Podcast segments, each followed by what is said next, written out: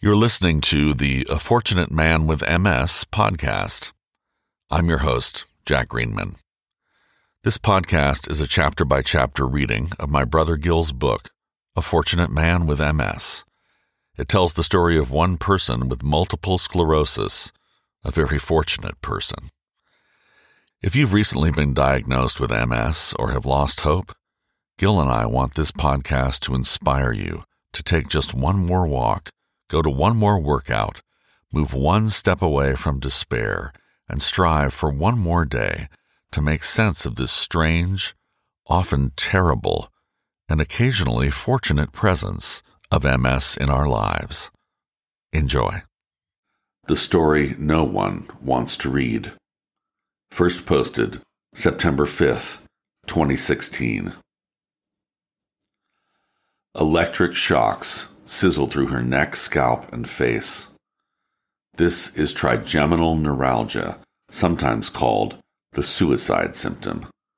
Occipital neuralgia joins in with brutal migraines.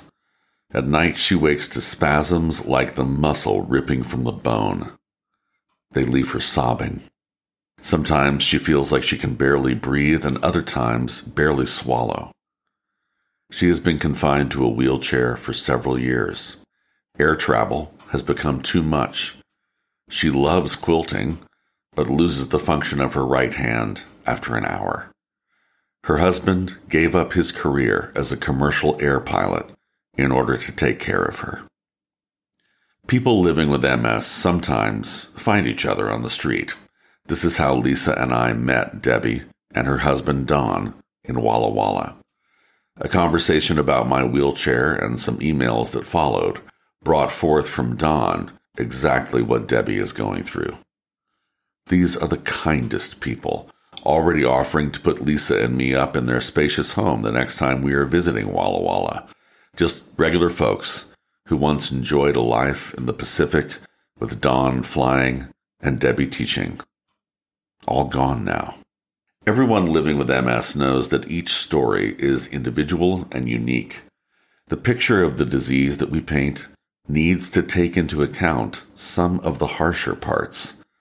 Debbie's story is one. Diagnosed in 2008, Debbie suffered from major relapses and steadily worsened. Some of her symptoms can be managed with medication, but at some point, the levels become dangerous and options more limited. Conversations can turn to lines in the sand and endgame strategy.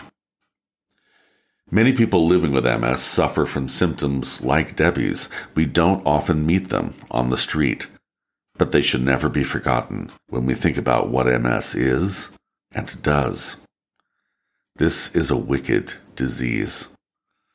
I spent years avoiding the MS Society because I did not want to confront just how bad it can be.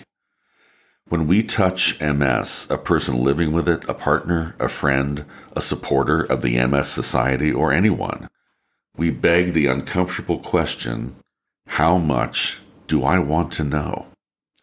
We must make the choice between denial and discomfort. If you have read this far, you may be uncomfortable. But if you are also moved, we win one more little victory over this disease. People like Debbie are certainly worth the trouble.